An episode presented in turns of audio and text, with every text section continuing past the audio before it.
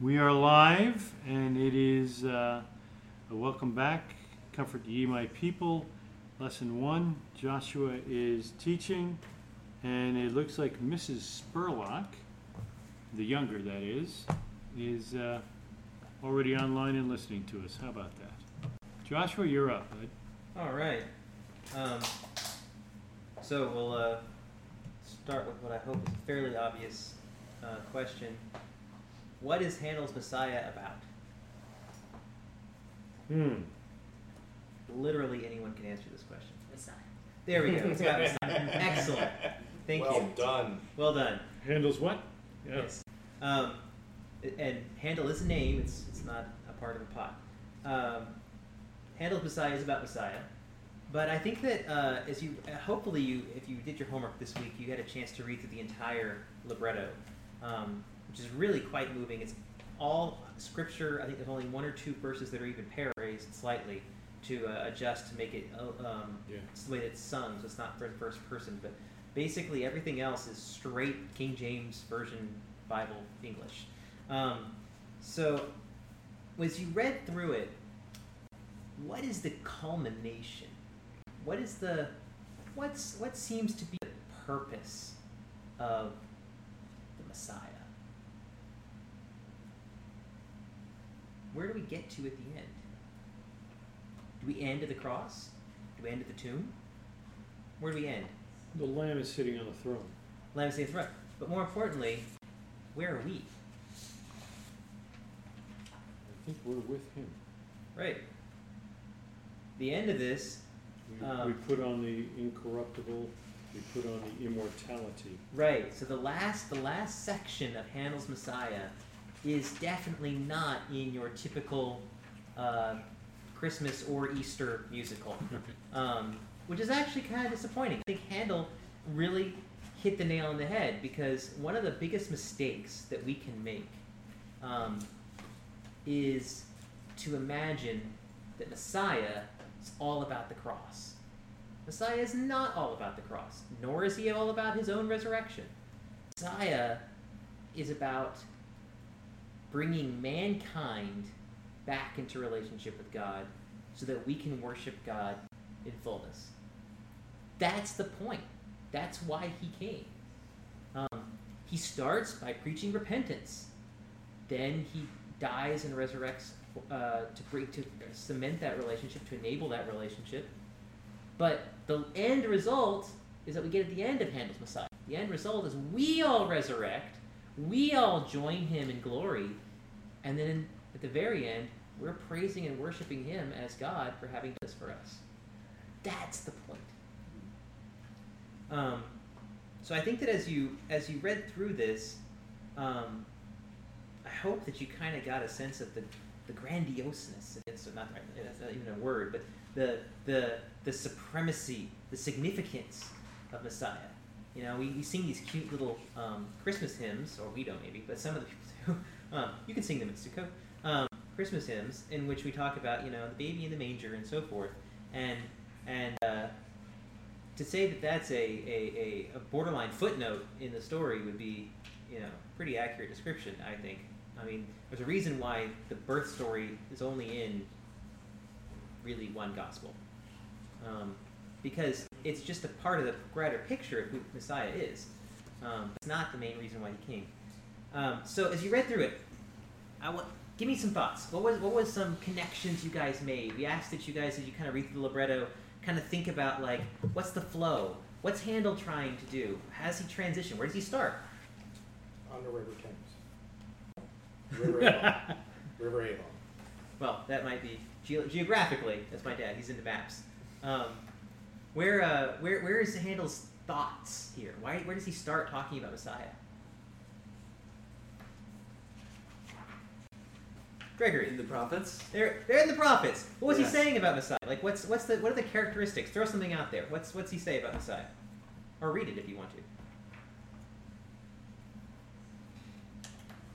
He is going to return, Okay.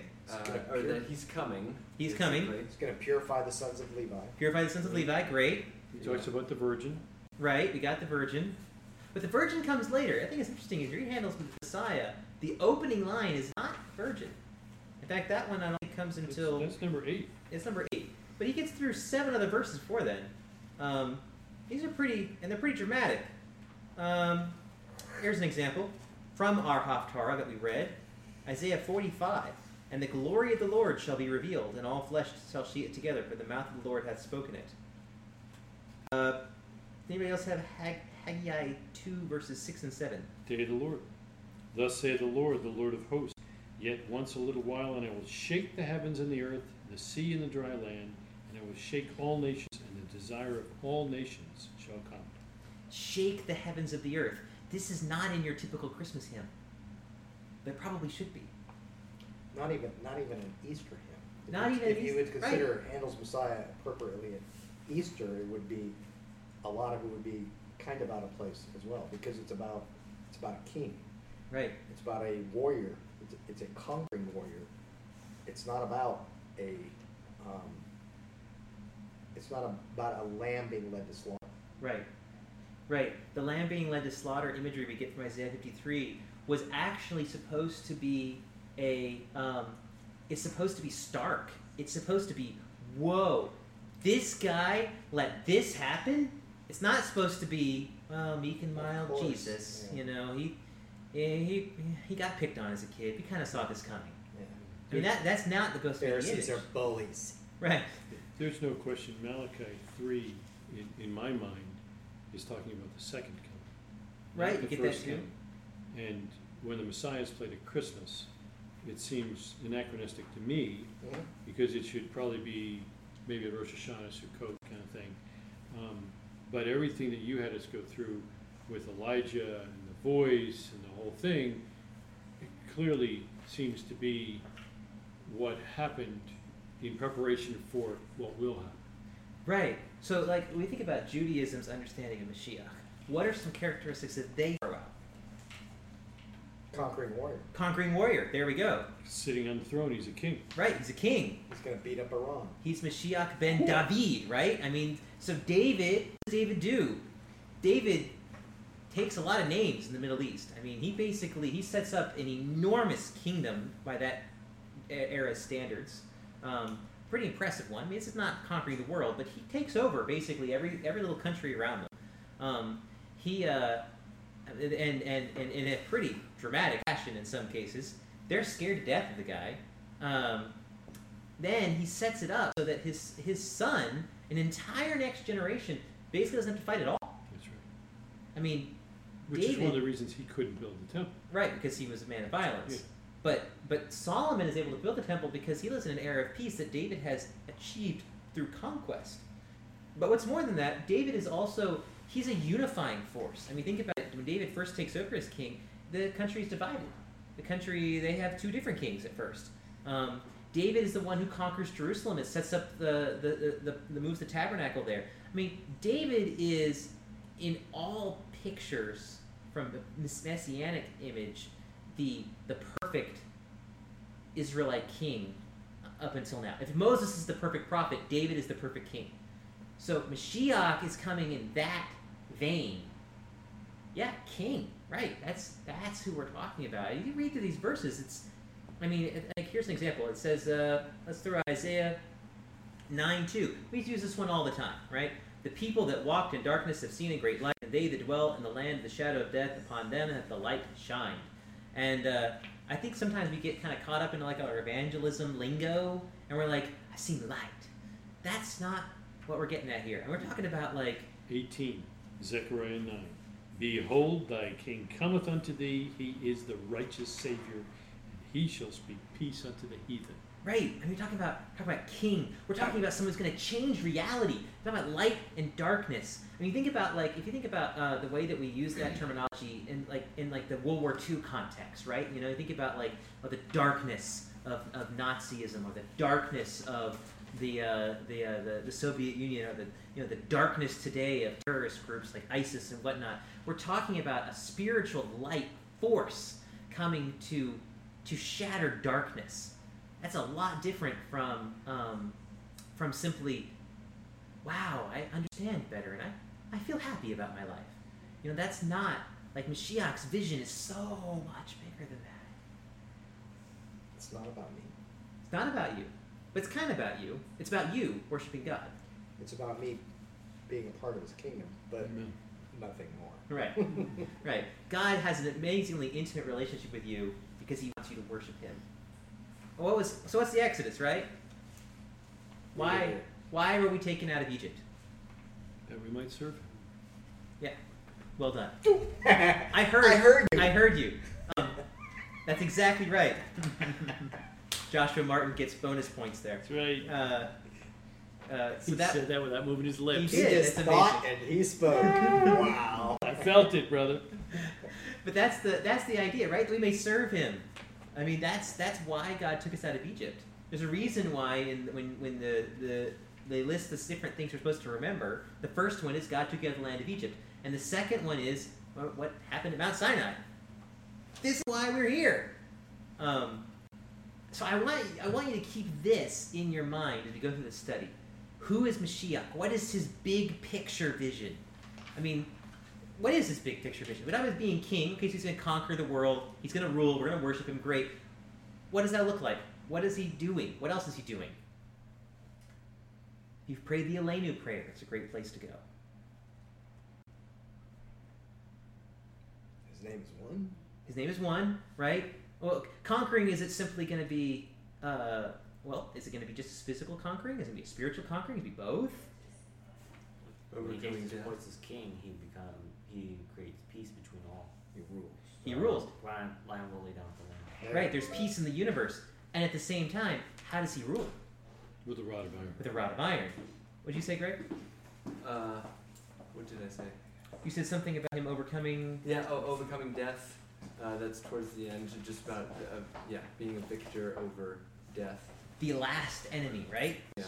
So I think um, I think that's the this is the picture, you know. He's like the Aleinu prayer talks about like talking to God, right? It's saying, "I'm asking you to hurry up and bring your kingdom here. Why? I want you to make all of the wicked people, all of the idolaters, worship you. I want them all, as it says, every knee shall bow and every tongue confess. That's everybody." Because I want the universe to be whole. I've been listening to um, Rabbi Shlomo Katz and some of his teachings and things. Um, he's got some interesting stuff out there. Um, but he's talking about the uh, the last three weeks we've been in, the three weeks of mourning, and what's the sadness about there being no temple, and and and I think sometimes for us it's like, oh yeah, we missed the temple because it's a place to kind of meet with God. But he's thinking globally. Shlomo Katz is saying like, wait, like when the temple was here, the entire universe knew there was a God. Mhm. I mean, you know, there's a pillar of cloud that goes straight up that doesn't get blown by the wind. You know, a million people can sit stand in the middle of a single temple mount, can all stand up, be packed like sardines, and then all bow down, and there's room for all of them. I mean, miracles are happening all the time. You walk into the temple, you grab some Levi, you know, priest guy, and say, "Hey, I want to know what my purpose in the universe is," and he could tell you. This is what this is. This was what the universe was like when the temple was in place. And what we miss today, we're not lamenting the loss of the temple just because we don't get a chance to offer up offerings or do some of the mitzvah, although that's a big one. We miss the temple because it is the interface between God and this world. Right. And it makes the world more godlike. It's here. We're missing his kingdom on earth. And that's the ultimate goal. An ultimate goal of Messiah. We could draw near We can draw near. physically. Right.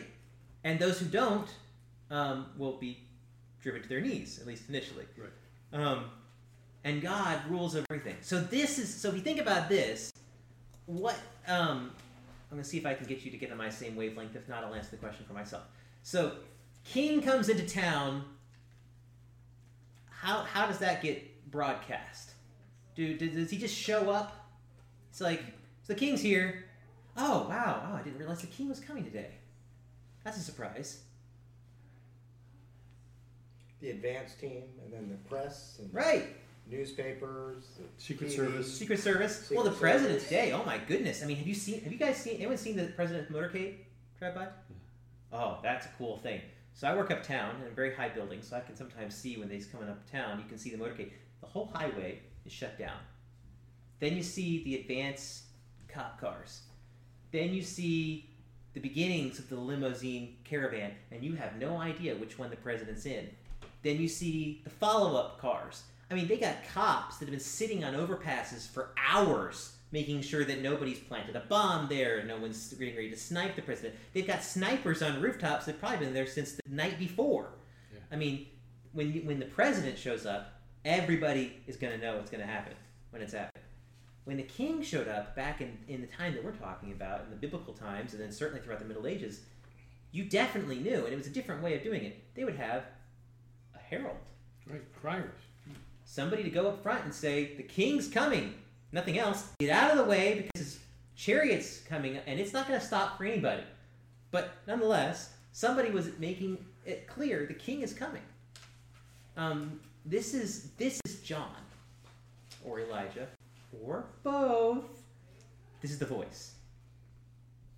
The voice's purpose is to proclaim the coming of the king. Amen. And and to have the people prepare. Right, right. I'm so glad you said that. So, what does that look like? What does it mean by have the people prepared? Repenting. Repenting, right. But is it, but why? I mean, isn't that kind of what Messiah is coming to do? Help tell people to repent? Why do they have to repent before he gets there?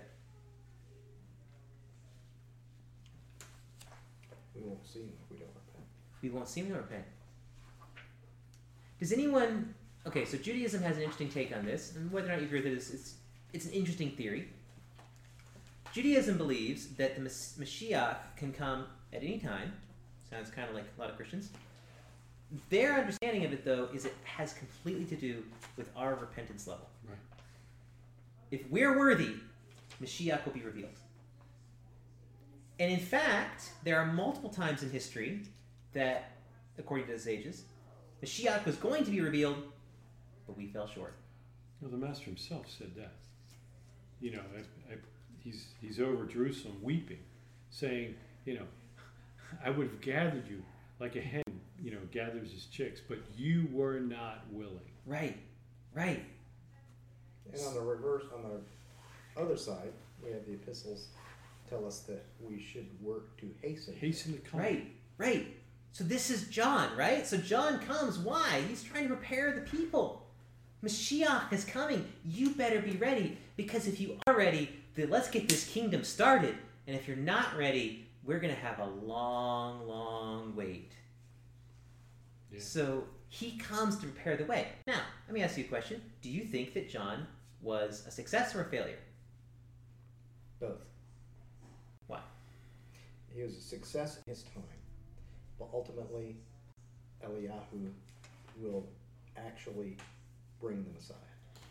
I like that. I like that. I, I would But I, I, I- I'm open to other possibilities. I, I, I hear where your dad's going, and I, and I don't disagree. But I would, I would argue that he was successful in proclaiming. right. I believe it was the people Right, yeah. Yes. who Results, the caused results, Elijah's yeah. failure, That's a good or point. or so he's not responsible. you know that's like saying did the Messiah fail? Right. Because the people weren't didn't Right. you know. right? But praise be to God, there is a second chance.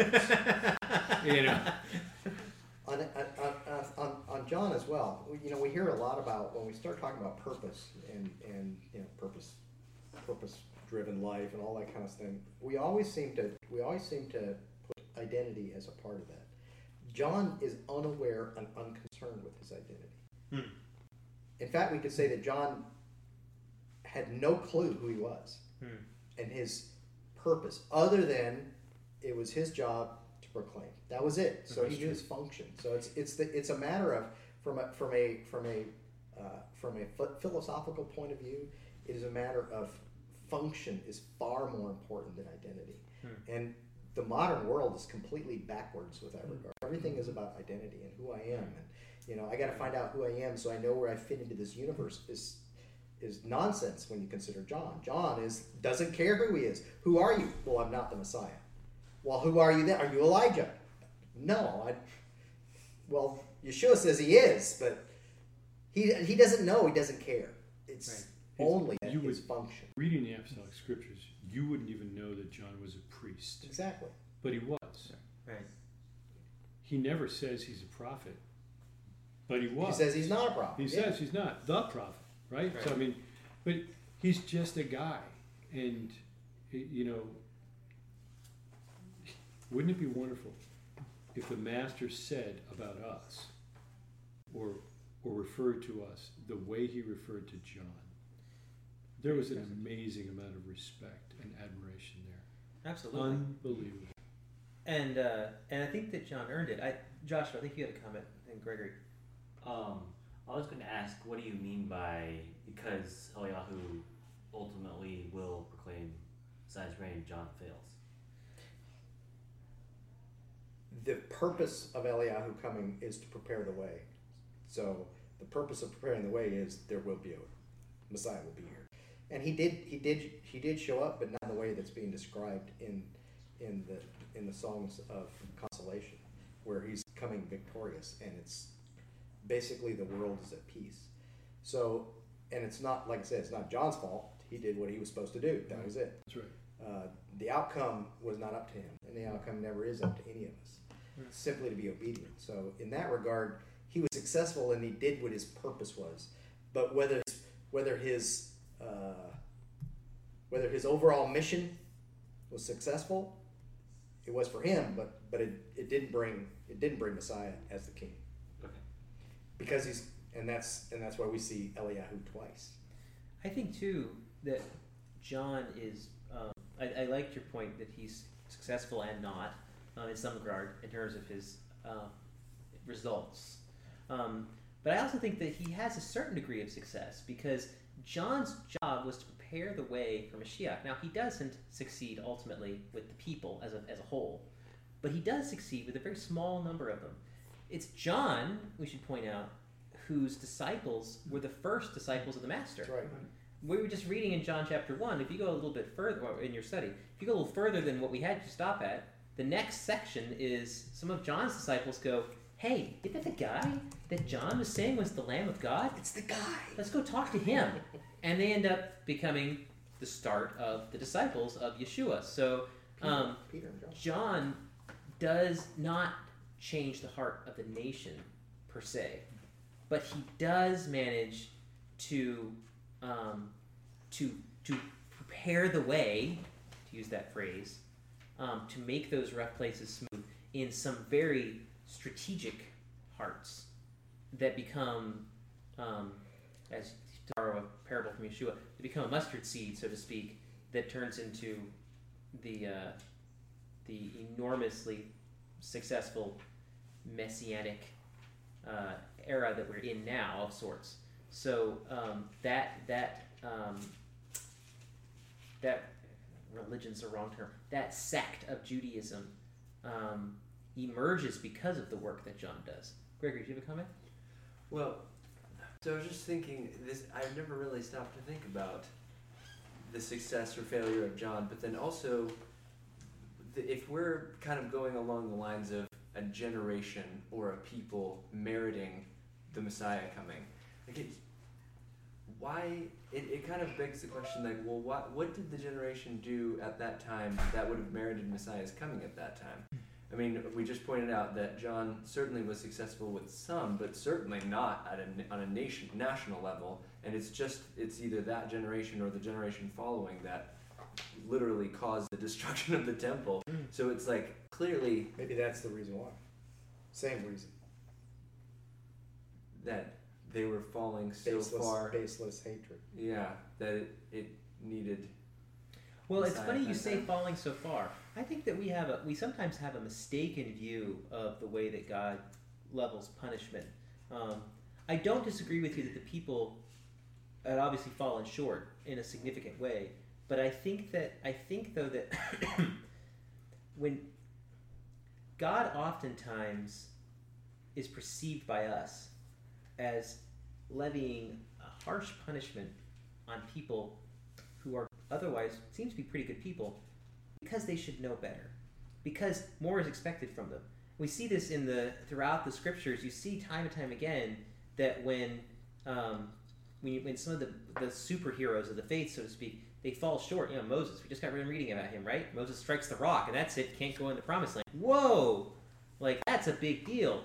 You know that feels like it feels kind of like a harsh punishment. Like really? One time? That was it. And and the understanding is no, Moses is at that level where God expects a lot from him, and more importantly, he represents God. The righteous also represent God. If, if the if the righteous get away, so to speak, or seem to get away with doing things that are wrong, that will actually spoil the entire batch. So I would say that like the generation that, that was destroyed, well, that, that saw the destruction of the temple, they obviously had fallen quite far. But it's interesting that in the way that they fell, because they were actually an incredibly um, uh, strict generation. They actually were very good at keeping a lot of the Torah. It wasn't like the generation of the Babylonian exile, which is into idolatry and oh my goodness, murder and adultery, and it's like all of the top worst things out there. They're doing all of them. I mean, the generation that destroyed the temple, their flaw was for all of their religiosity, they missed the realistically really the most important two commandments: love God and love your neighbor. And it was so grievous, and so and so um, and so uh, and, and so poisonous. The only way to get their attention basically was to destroy the temple. But at the same time, that doesn't necessarily make them um, a worse generation than today-. In fact, the, the sages kind of indicate that Mashiach is the, the Mashiach of the lepers, right? He comes in a leprous generation. It's when the generations are getting at their worst at some level. But his people, of course, should be repentant and ready for it. Thanks. Well, just to parrot the words of Yeshua, he said only a wicked and perverse generation asks for signs. Oh, He said, Good point. if Sodom and Gomorrah saw the signs that you saw now, they would repent. Hmm. And it, it will be better for them on the day of judgment than for this generation here. Hmm. Why? Because, as you said, they had an agenda. And what they expected of Messiah is not who he represented or showed himself as. I like the other term you used. You used the term strategic. I really believe Yeshua's ministry was a covert mission, Hmm. in that his purpose was not according to the agenda of the um, rabbinical concept of what Messiah was Hmm. going to come. Um, and he came um, specifically for the salvation of the world. The salvation, I mean, um, the Jews are the salvation.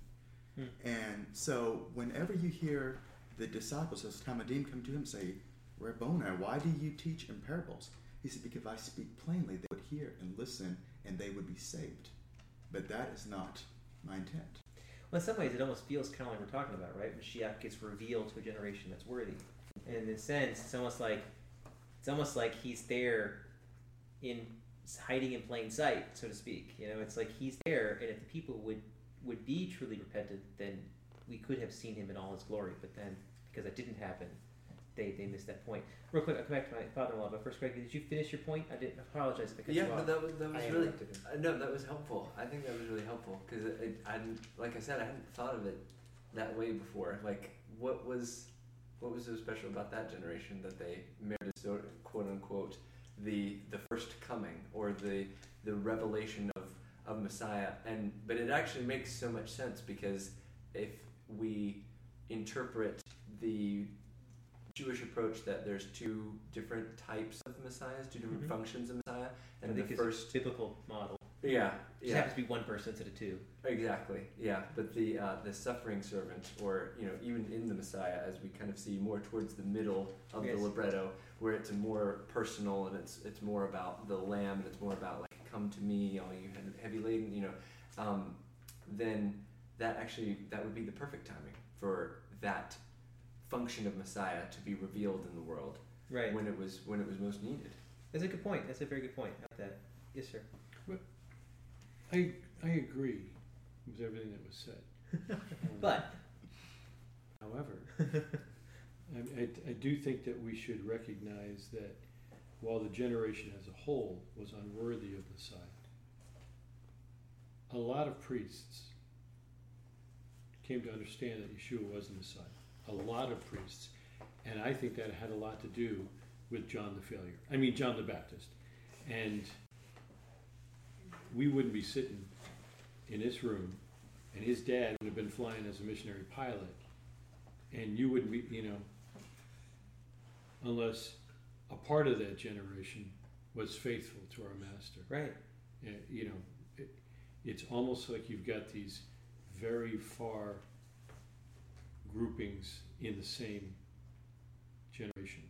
an amazingly faithful, martyred group, and a baseless hatred.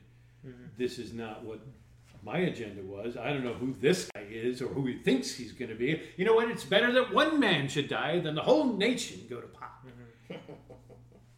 So, uh, I think we just need to keep the balance there. But uh, uh, Hmm.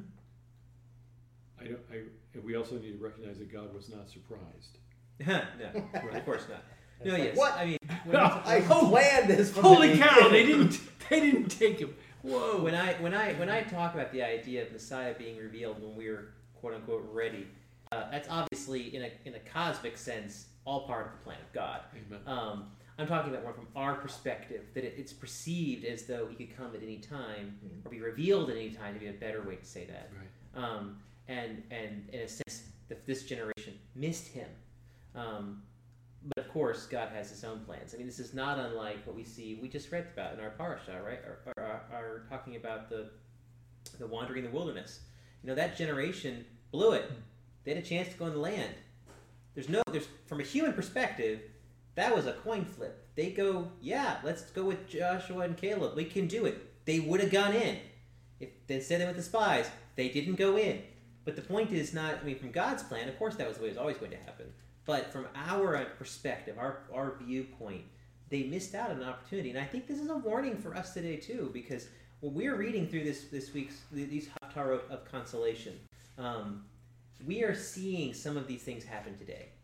At least glimpse of them, maybe maybe foretastes. Um, they're not necessarily the fulfillment. I want to be careful about that. But we're getting I we're getting pictures of what it looks like for God to restore Israel, to come back really, and um, lest we think that that's an inexorable uh, tidal wave that's just going to culminate in Messiah's kingdom, and we just get to sit sit back and do whatever we want, and then. Ooh, you know, I think people are getting stamps in their left or right hand. I probably should repent now. I got three and a half years, you know, whatever it might be. We're gonna get that lesson after I'm done That's right. um, uh, then we're making a mistake because I think what we were talking about earlier is God comes to those who are worthy. Messiah tells multiple parables about people being caught unawares. And even though I'm not necessarily into the you know rapture left behind, imminent coming kind of thing, I don't think the scripture necessarily puts that out there. I do definitely believe we can miss him, or maybe worse, we could be a, well, a cause for him not being here, which I think is exactly what seems to happen in the first century. Go back to what Joseph said. It's kind of like the it's kind of like the the candle in incredible darkness. You know, you can have this overwhelming darkness, and it takes one candle, Mm. and the one candle stands out. Whereas on a noon a noonday sunny day, the one candle doesn't show up at all. And so it's kind of like if, if you want to think about maybe maybe maybe the age when Messiah came was like the age of Noah, where there's incredible evil and there's incredible uh, failure on human beings' part. But all it took was one man, Noah, Amen. and all it took was a few of the disciples in the in the in the days of Yeshua, and that actually is what made the difference. I mean, That's right. obviously God's God's the one who makes the difference, but looking for a few, and that's where you know we talk about you know it's like when when you know when he returns, it's like when the Son of Man returns, will he find will he find faith on the earth? yeah. It's not like will he find everybody faithful. Hmm. He's looking for a few, That's right. and and and the few, the disciples, were significant enough to actually Turn set a, set set history so that we we have That's right. opportunity for Messiah to reveal himself again. What's the what, is it the fourteen? What's what's fourteen in every generation? Sixteen in every generation? Thirty-three in every 36. Thirty-six. I was going to get there eventually. 36. Lamed Lamed Vav. Vav. Lamed Vav. Lamed Vav. There's Yeah. 36 in every You know, it's- yeah. And it, you know, it, whether you whether you want to hold to that that, That number, yeah. numerology or not, I think it's. I mean, it, you know, there's There's something there's there. always somebody there. There's something there. Conceptually, You know, we we sometimes forget that before the master was betrayed, he went through in great detail how the second coming was going to be done. right? He does. So it's, you know, it was no surprise. He knew going in. He knew he was going to be crucified. Yeah. He knew he was going to die. Right. He knew how it was going to end. Yeah. Um, but to your point earlier, he wept because he saw the potential that was missed. That's right. Um, speaking of potential. Let's go to our Haftarah here. We one of the things, of course, we want to make sure we keep key in on is these are the Haftarah consolations. So we just got out of Tish B'av, the saddest day of the year. We were lament the destruction of the temple and that severance of our relationship with God to some degree, um, at least that element of our relationship with God. Um, now we're in a stage that is completely different. We're getting ready, gearing up for the High Holy Days. We're going to come back to Rosh Hashanah, which is about welcoming God as King, Yom Kippur, which is about forgiveness of our sins and atonement, and then Sukkot, which is which is the, uh, the celebration, the rejoicing of us with God, uh, His people with God, and actually Sukkot ultimately is about the nations with God. So we get from Tish B'av, which is kind of like our low point, you know, wow, things are really bad, to Sukkot, which is a picture of the world to come. We journey through to that place, going through this, these seven Shabbatot Sabbaths consolation, these um, these different haftarot, these different uh, prophet passages. Um, and we start with Isaiah 40. Um, if someone could read, um, let's say the first 10 verses of Isaiah 40. I got it. Go ahead. Comfort, comfort my people, says your God. Speak tenderly to Jerusalem and cry to her that her warfare is ended, that her iniquity is pardoned, that she has received from Adonai's hand double for all her sins. A voice cries in the wilderness, Prepare the way of Adonai, make straight in the desert a highway for our God. Every valley shall be lifted up, and every mountain and hill be made low. The uneven ground shall become level, and the rough places a plain. The glory of Adonai shall be revealed, and all flesh shall see it together, for the mouth of Adonai has spoken. A voice says, Cry. And I said, What shall I cry? All flesh is grass, and all its beauty is like the flower of the field. The grass withers, the flower fades, when the breath of Adonai blows on it. Surely the people are grass. The grass withers, the flower fades, but the word of our God is will stand forever. Go on up to a mountain on high. Go up to go on up to a high mountain, O Zion, herald of good news. Lift up your voice with strength, O Yerushalayim, herald of good news. Lift it up, fear not. Say to the cities of Yehuda, Behold your God. Behold, Adonai God comes with might, and his arm rules for him. Behold, his reward is with him, recompense before him. You read that, I mean, that's just the very beginning. It just keeps going. It's uh, it's unbelievable. I mean, later on, it talks about like that the nations are a drop in the bucket compared to God. You know what's amazing about this passage is we start. We mentioned the voice crying in the wilderness. We talk about John. John is heralding Mashiach. But who is Mashiach? We is king, but ultimately he's God, right? Whoa! I mean, this passage. I mean, the thing about it is you, you, you just read. Uh, Get yourself up on a high mountain, O Zion, bearer of good news. Lift up your voice mightily. What are they? What are they saying? Behold your God. Behold your God. Behold, the Lord God will come with might, with his arm ruling for him. Behold, his reward is with him, and his recompense before him. In other words, it's like the the the the heralding we're talking about is this awesome power that you were describing earlier. It does very much sound like the second coming and also the first coming. You get a little bit of both, but it's like the the there's force and there's majesty here. And um, as we as we study through this passage, through these passages, um, we talk about Mashiach. One of the things we're going to find is Mashiach didn't do a whole lot of the things he's expected to do. Mashiach did probably the most important step, step one um, in in this you know setting up the kingdom of God in his death and resurrection. But the other big, big, big pieces, the ones that Judaism says that's how we know that's Messiah. Yeshua didn't really do those. He didn't. Re- eh, the temple was destroyed, you know, after he left, so he didn't have a chance to rebuild it. But um, he uh, he didn't he didn't bring back the kingdom of Israel. Rome was still very much in charge then. He didn't bring back the exiles of Israel. I mean, think about it. As my father-in-law's pointed out multiple times, there's a Jerusalem Talmud and a Babylonian Talmud, because most of the Jews didn't come back. That's right. So Yeshua begins this prophetic fulfillment. And again, I, I'd say does the most important step in starting that. But it's only the beginning. The, the rest, of the stuff, the grandiose stuff, the stuff that we see from a distance, that's still to come. And that's part of what you're getting in the rest of this Haftarah, as it talks about the, the significance of what God is doing. Um, in our in our study this week, uh, we had. Oh, go ahead. I was gonna say too, like what an amazing thing to read after Lamentations. I mean, yeah, right. I mean, Uh, Lamentations can. It is. It that's is. a downer. It's important, I think, for us to put our hearts in the right place to just see how far we we fall with our sin. But man, Isaiah forty is just a. It's a, a soothing glass of water after dr- after after reading Lamentations. right? And isn't it great too that like what's the what is the comfort of, of, of Israel? And we can say Mashiach to some degree, but I mean, what's let's say forty talking about God. God, Hashem, Hashem, but Hashem doing what? being with him, Being dwelling with them, being with them, and ruling. I mean, people of A Israel. theocracy. What? A Theocracy, right. The people of Israel are meant to rule with God. Like, God has a vision for his people that is significant. It's impressive. Um, it's not just that, oh, yeah, don't worry, things are going to be happy again and you'll get to be part of that.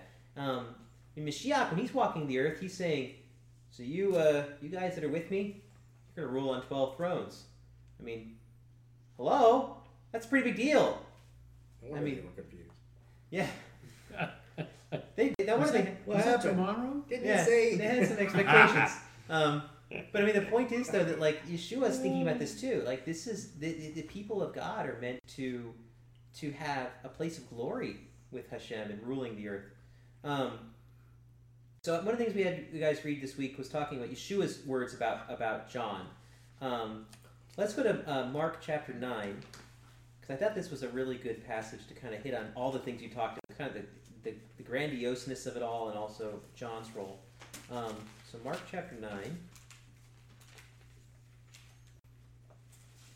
uh, verses two through thirteen. Who wants to read that? Go I ahead. got it. Oh. And after six days, Yeshua took with him Peter and James and John and led them up a high mountain by themselves. And he was transfigured before them. And his clothes became radiant, intensely white, as no one on earth could bleach them. And there appeared to them Elijah with Moses, and they were talking with Yeshua. And Peter said to Yeshua, Rabbi, it is good that we are here. Let us make three tents, one for you, one for Moses, and one for Elijah. For he did not know what to say, for they were terrified. That's what I do. and a cloud over, overshadowed them, and a voice came out of the cloud This is my beloved Son. Listen to him. And suddenly, looking around, they no longer saw anyone with them, but Yeshua only. And they were coming down the mountain. He charged them to tell no one what they had seen until the Son of Man had risen from the dead. So they kept the matter to themselves, questioning th- what this rising from the dead might mean. And they asked him, What do the scribes say that is that first uh, Elijah must come? Why did the scribes say that first Elijah must come? And he said to them, Elijah does not come. Elijah does come first to restore all things. How it is written of the Son of Man that he should suffer many things and be treated with contempt. But I tell you that Elijah has come, and they did not, and they did to him whatever they pleased, as it is written of him. So you get that kind of glimpse, right, of Yeshua in glory. You get that that power, that awesome power, and uh, and his disciples kind of get they're like, wait, so because they're getting the glimpse, right? They're getting the picture. They're they're thinking This, this is it. This is it. Where was Elijah? Pretty sure Elijah's supposed to come first. Why did they say that? Maybe they were wrong. Phew. Okay, we're good. No, wait, Elijah did come. Um, and restores all things. What was that dying thing? I don't know what he's talking about because it was just it. Right. Um, it turns out Elijah apparently has less grandiose first coming, so to speak, as well, in terms of all that. There's a, there's a death for John, too. Um, an interesting thing, though, about John. So, Yeshua, one of the other passages you guys read, Yeshua describes John. He says that the, um, the all the prophets were until John. What do you think he means by that? Is that is that the uh, the little that little piece of paper in between your Old and New Testaments? You know, okay, so this is the the dividing line. Um, what do you think Yeshua meant by like all the prophets run until John? Language. Is he lumping John in with the prophets? Think so? Why why do you think so? Because it says until, which I think would include John as a prophet. I think I think that makes sense. You can also read it that it stops before him. Um, Micah, what is your thought? Prophets will run until John returns. Until John returns. or Elijah comes like John. Or John like Elijah, or Elijah like Elijah. I will have to say, if John you can shows call up me again, Ray. You can call. if John shows up again, that's gonna really, really That'll throw, throw some of everybody the off, uh, yeah. end times prophecies, right? To be like, I thought Elijah was Elijah. But based on what they're wearing, you can't tell. you can't tell. I think maybe it means, well, consider that maybe it means that, that, that John's function and John's ministry was one hundred percent expressed by the prophets. In other words, basically the prophets were preparing for John. Mm, okay, And the message of the prophets Hmm. is John's message, which it is. I think I like that. I like that very much. Or and we don't need any more prophets. That's right. That's true. So let me give you guys another analogy that helped that, that I felt God kind of gave me this week that kind of helped me think about what that means. What was Samuel a judge? Yes. Yeah. And he Or a was, prophet. or a prophet. Yes. But but so what's Not a Samuel's role as a judge slash prophet? He Anoint kind the of first king. anoint the first king. Samuel is about transition. He's the last judge. He's the last judge, but he's not the last judge because the judges failed, per se. Right. We're done with judges. And it's not because like there's a big change and God's like, well, the judges that didn't work. Let, let's move on from that. Or okay, let's see that. Um, let's let's try uh, option two, kings. Let's see let's see how that goes. Um, uh, I'll take kings for two hundred. Right, you know, it's like we're gonna we're gonna try another another alternative here. Um, Samuel is a transition point because judges were not really God's vision for His people. Sam Nadler has an interesting thought that he had mentioned one time in one of his in one of his teachings that that Saul was sort of the people's king, but David was God's king. And that's not to say that God didn't plan on Saul, but in other words, again, going from our human perspective, the people asked for Saul. They demanded a king. What does Samuel do? Samuel rings him out for it. Samuel's like, What are you talking about? Didn't trust me, didn't trust God. Like, come on. And David's not born yet. Knock it off. But you know what's fascinating? Samuel anoints David. Saul fails. That'd be the perfect time for God to be like, That's it, we're going back to Judges. Tried a king, didn't work, told you it wasn't going to work, it was always a bad idea. Instead, the same guy who anoints Saul anoints David to replace him. Because Samuel was about getting to David. I think John is the Samuel in this story. He's about transitioning from the prophets to Mashiach. Mashiach is the is the King David in this picture. So John is not the, the prophets don't end because that didn't work or because God has a new message now. Mean God is gone. The God of love is here. No, that's not what we're talking about. Um, rather, Dispensationalism, here it comes. I know, right? Uh, rather, instead, it's a transition point. It's like, so I've given you all of the, the, the prophets to get you prepared, to get you ready for me, to get you to repent, to get you to understand who God is as much as we can from a human perspective. Now, God in the flesh is going to be here. The prophet that Moses had prophesied about is going to come, and you're going to experience that. And that's what we were building up to. Yes, sir. But it's interesting that you you noted that Samuel anointed the first king and then the second king. And John will herald the first Messiah and or Elijah did, and Elijah will the second Messiah. That's Right. cool. That is kind of cool. I like that. That's So you get you get them both. good pivot point. Um, But the roles are reversed, where the people chose who they wanted. Messiah came. And Very they good. didn't choose him. choose, yeah. That's Nice. interesting. But the second one is always And again, David choice. was good looking, pleasing eye Yeshua. But The first was one not, is not. yeah. not- I yeah. like God's a this. We could work this. this Class number two. Yeah. It's kind of the anti-Saul, that's for Yeah. sure. Um, Josh, did you have a comment? Okay. Um, sorry, I missed you. Uh, the um, so yeah, so we're getting to this idea. The reason why I bring up this up, I think partly is I want to emphasize again the kingship of Messiah and the and the role that John plays, and how this is a pretty dramatic point. Think about Elijah. Um, hope that you got a chance to read uh, from the uh, the siddur. They we put it. Um, Thank you to Art Scroll. Just want to say this uh, document is free online, so we're not trying to violate your copyright. Um, but um, Art Scroll has a powerful, powerful prayer uh, in the I love this. this uh, is such a- Hoshana Rabbah prayer. So Hoshana Rabbah, we're getting to the end of Sukkot. It's the great Hoshana. Um, we're getting to the very, very end, and we're leading into um, the Shmini Atzeret, which is the sort of the culmination, the after party, if you will, of Sukkot. Um, Hoshana Rabbah is the last day of, of Sukkot. And, and in the prayer specific to Hoshana Rabbah, there is this whole long, beautiful, powerful, poetic discourse on a voice.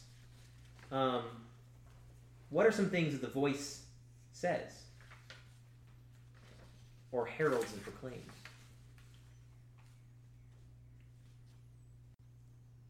Throw something out there. Anybody? Anybody has it with them? Well, it, it sounds like First Thessalonians four, right. right? I mean, we got the shofar, The shofar. and uh, and he comes and he, he goes to the Mount of Olives. So it's, splits the Mount of Olives. Which, by the way, if you read in Zechariah this week, that sounds a lot like well, first of all, it sounds like God, but uh, that's a pretty dramatic deal, right? Yeah. Whoa, changing the geography. Micah, what's something else the voice says? Any of them are fine because they're they're all awesome.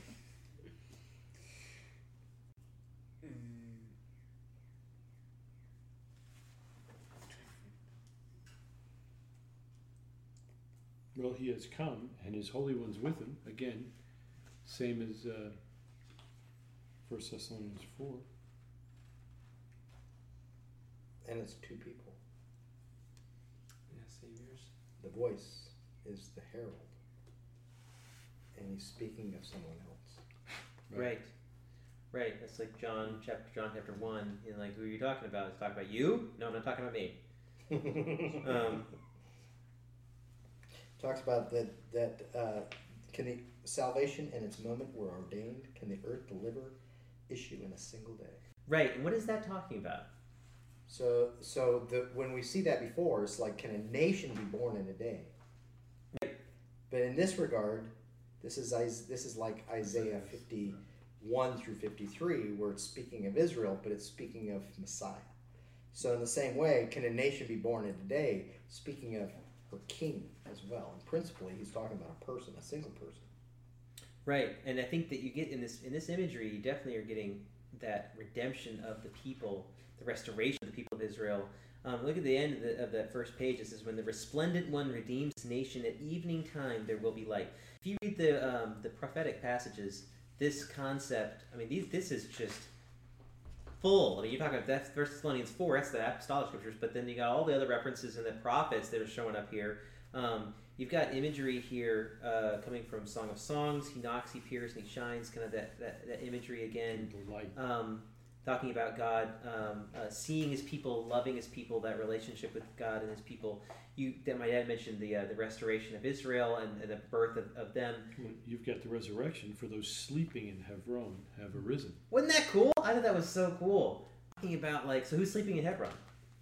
Pro- the, The, uh, sages, the the, the, patriarchs, patriarchs, yeah. Right. So it's just like this this uh, this whole passage um, has so much imagery that, that to me really does remind me of of of the Handel's Messiah. I think a lot of it, and, and it's kind of the journey that it takes. But you know what's fascinating to me is, and this is something I think that Judaism struggles with a little bit, quite frankly, in trying to understand the interplay between Mashiach and God, because we see Mashiach as being divine, Judaism does not. Um, but I think that sometimes the poetic license gets a little uh, it's close to the edge there um, because throughout all this passage we read these things that sound very much like they're talking about god. And then we get to this end here. It says a man has sprouted Tzemach the branch is his name. He is david himself. Um, maybe you could argue that that's supposed to be a different person than the previous people but the point is that um, i'm seeing them as, as one. But the uh, but the imagery again this is this is what um, the Messiah is going to restore Israel. He's going to restore the kingdom of God. He's going to make the universe He's going to restore the kingdom of David too. right. The kingdom of David. That was a promise. Right. Right. And he's going to make the He universe built him a house. whole and complete again. Yeah. Uh, You shall be saved this very day if you will but heed my voice. he And he'll remember that. apparently Siri's going to keep track of that. Because he's English voice. he interrupts all the time. Um, I think that so I think that that's you know when we think about Mashiach's role, and also in connection to the um, to John, John is John and ultimately Elijah is going to be heralding this kingdom, not just the, not just Messiah, but ultimately a kingdom that he's bringing with him. Um, speaking of which, we've uh, referenced 1 Thessalonians four fifteen multiple times. Um, do one of the younger men want to read 1 Thessalonians four fifteen through seventeen? Go ahead, Micah. For this we say unto you by word of Adonai, the, that we which are alive and remain unto the coming of Adonai shall not prevent them from them which are asleep. For Adonai himself shall descend from heaven with a shout, with the voice of the archangel, and with the trump of God, and the dead in Messiah shall rise first. Then we which are alive and remain shall be caught up together with them in clouds to meet Adonai in the air, and so shall we ever be with Adonai. Comfort one another with these words. Comfort. Comfort my people, Verse right? 18. Uh, and that sounds so much like we are talking about a second ago. We are talking about the uh, the resurrection from um, those sleeping in Hebron have arisen. It's almost like I mean, can't you just see like those those guys going to be probably the front of the line? I'm thinking, you know, Abraham, Isaac, and Jacob. Um, They're queued up. right? You know, but it's like you think about that, like that, you get that imagery, right? So, and then and then uh, Paul in his comments, Shaul, he's he's giving this picture that Mashiach's return is not just about those of us who are here now, but ultimately about the resurrection from the dead. Handles Messiah, he gets that same that same picture. And then, of course, um, we can't we can't have this study and not read from Malachi chapter four. Um, Josiah, can you read for us Malachi four one through six?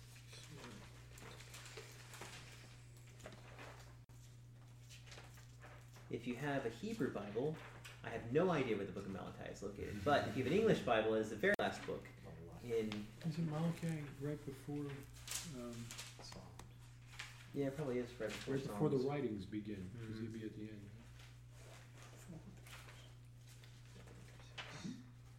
So real quick, so Malachi uh, is one of the prophets, I believe, post Babylonian exile, correct? So he's actually in an interesting position because they've already been exiled, come back from exile. Malachi's seeing some things aren't working so well. He's not. He's not entirely happy. God's not happy with how things are going. This is actually an interesting um, point to make because think about it. If you look at the exiles, um, almost like a like a uh, an event that changes a people, the people's of a generation or multiple generations, um, an era maybe is a better way to phrase that. Um, so the first exile comes and goes. Malachi is in the second era, uh, the second temple era, um, which is actually going to culminate with Mashiach and is ultimately going to culminate in destruction of the temple again.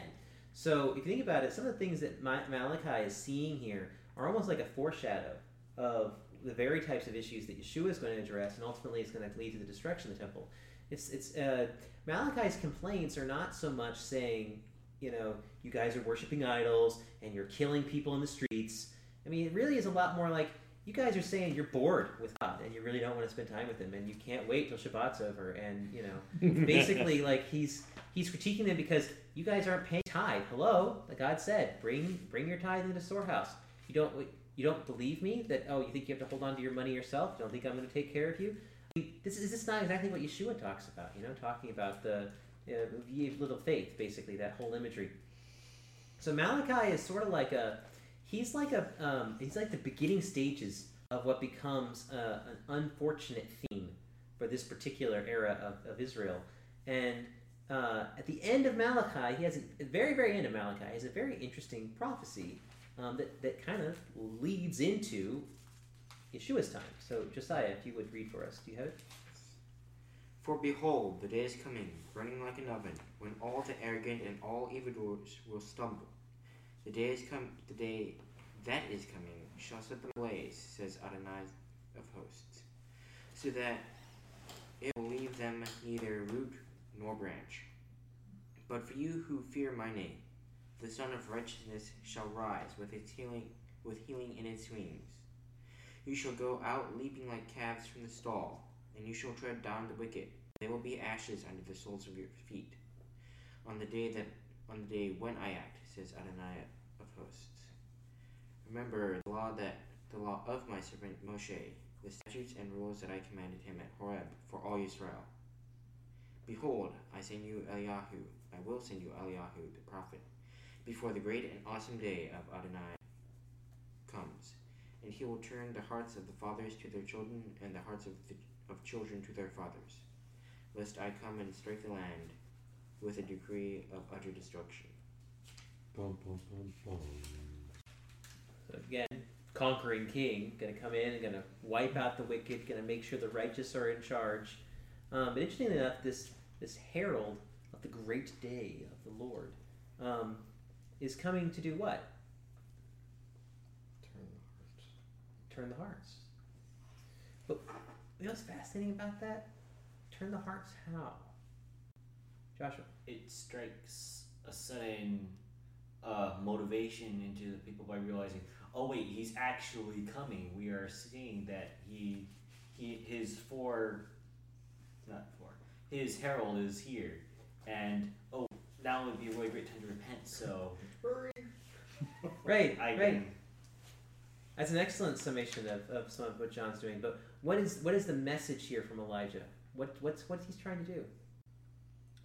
So before that, he's saying, "Remember the law of Right. Moshe," and that would essentially restore fathers to their children and children to their fathers, because that's that's the mitzvot. I mean, it's honor your father and mother, you know, and you have commandments to teach your children. You sit in your home, you're walking away. So it's it's a the Torah restores that relationship Right. if they if they if both follow it. if both follow absolutely, and I think it. Um, oh, Josiah, what's your what's your thoughts? I think it's more of a realization of all that they've been doing wrong and that they need to repent. I think you're right. I think, that, but there's one particular focus point. What does he say? To turn the hearts of the fathers To their children. to their children and children to their the children to their fathers. You know what's fascinating about that? Because you mentioned the Torah, and I think you're absolutely correct. I think the Torah is the, is the foundation point, and it does get brought up again, and that's God's vision, right?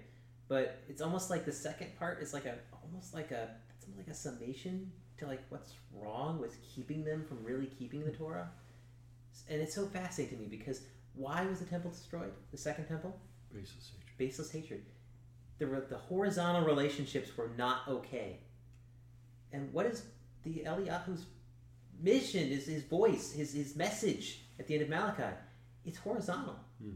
It's amazing to me. You would think the very last verse when God says He's going to come do this and He's going to change the hearts, and if He doesn't, you know, curse is coming to smite the land. You would have thought He'd said, and He would turn the hearts of God to the, you know, turn the people of hearts of the people to God, because that's what you think would be the primary focus here. But this era is different. The previous era with Babylon, that was bad. We were not we were not good with God. We betrayed God. The second era, the second temple period, didn't do that. They weren't intentionally running away from God. They weren't trying to put up walls. Their relationship with God was, I think Malachi addresses some of this, had become somewhat cold and stale. Their relationship with God was not vibrant. But the biggest issue, perhaps the most um, devastating issue, and become ultimately become the reason, according to Judaism, why the temple was destroyed, is that the relationship between one another was off. And I think that relationship between father and son is perhaps um, most serious there because, of course, we're talking about, like, to your point, Gregory, this is on your father and mother. Well, that's lumped in with the commandments talking about God. That's a picture of a divine relationship with humanity as well as a horizontal relationship. Um, so John is coming to tell us to repent because his goal is to have people treat one another correctly. Mm. That's Yeshua's message too. If you read throughout uh, the the Beatitudes and you throughout Yeshua's How they gonna know? sermons, You love one another. you love one another, right?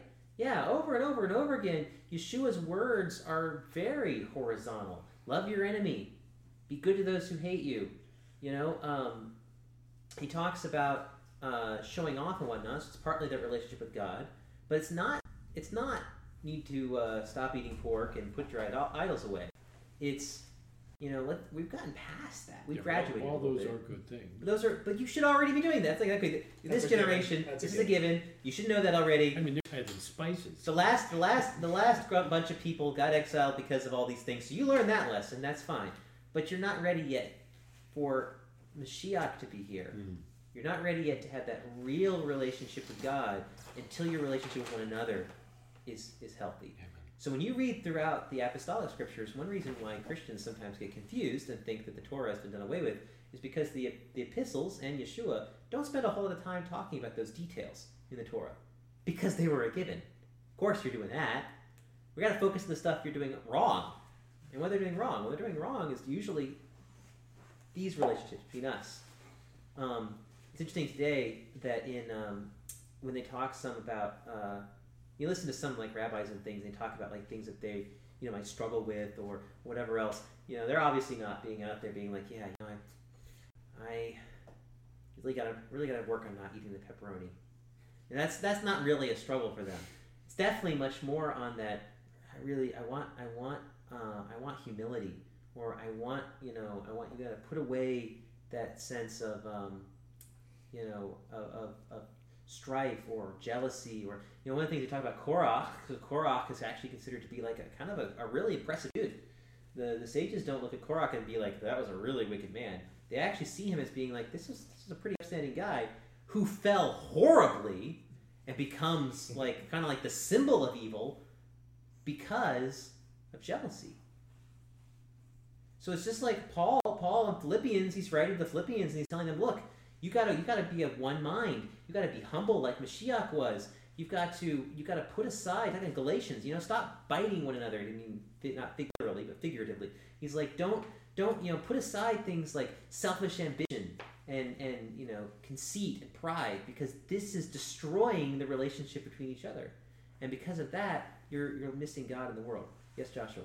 So what you're saying is, for in my repentance, it's not stop doing this, but more of a reparation of your relationships with your your brother in Torah and with God.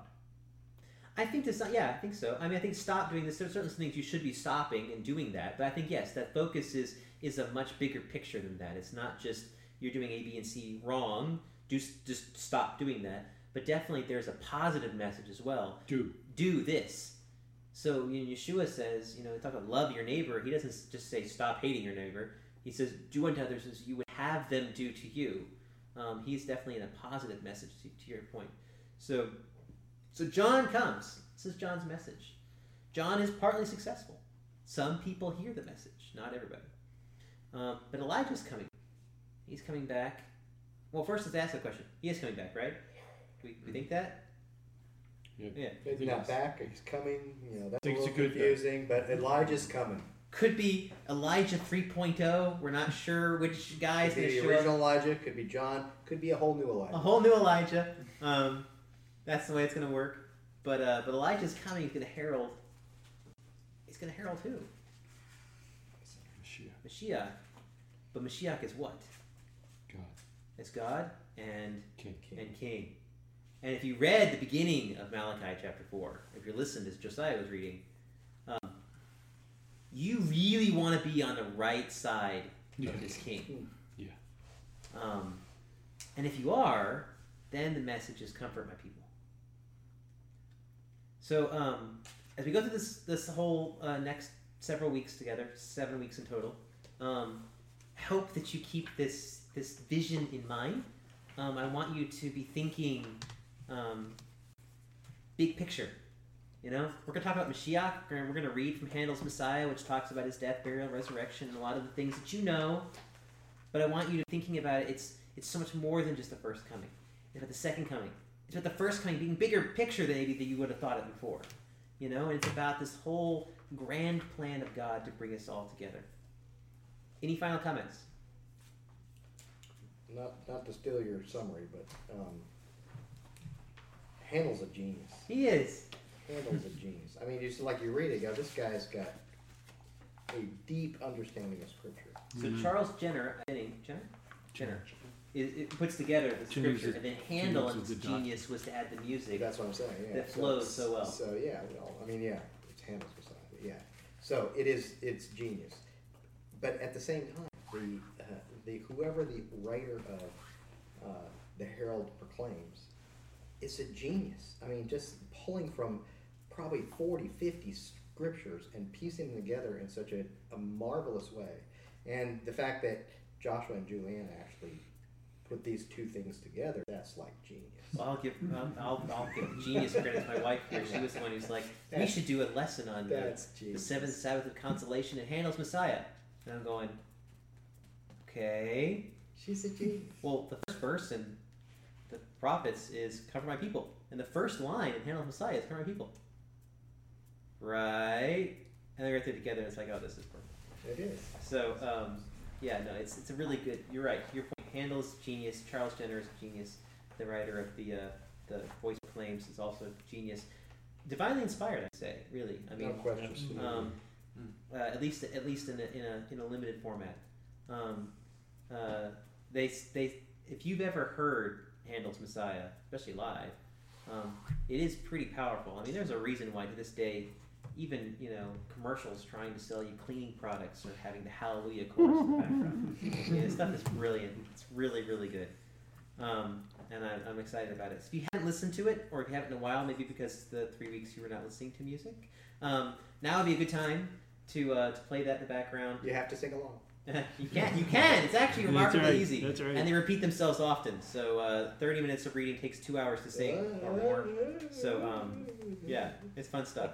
Um, if I could get Mr. Martin to close us in prayer, that'd be great. Father, we are, uh, we are thankful you have had a plan all along, and we're uh, extraordinarily grateful that you've given us the opportunity to participate in that plan. Father, help us to proclaim the good news of the Messiah to those that were around, both in our words and our actions, and especially in our actions, day in and day out. Thank you for all that you've done for us, for all these things, because we have a relationship with our Master, Yeshua Mashiach. Amen. Amen. I mean, Thank you, Joshua. That was fun. Thanks, guys. thank you, Joshua. Thanks for coming. Thank you for your God comments. That was God great. God bless you. Oh, you cue the music. Okay.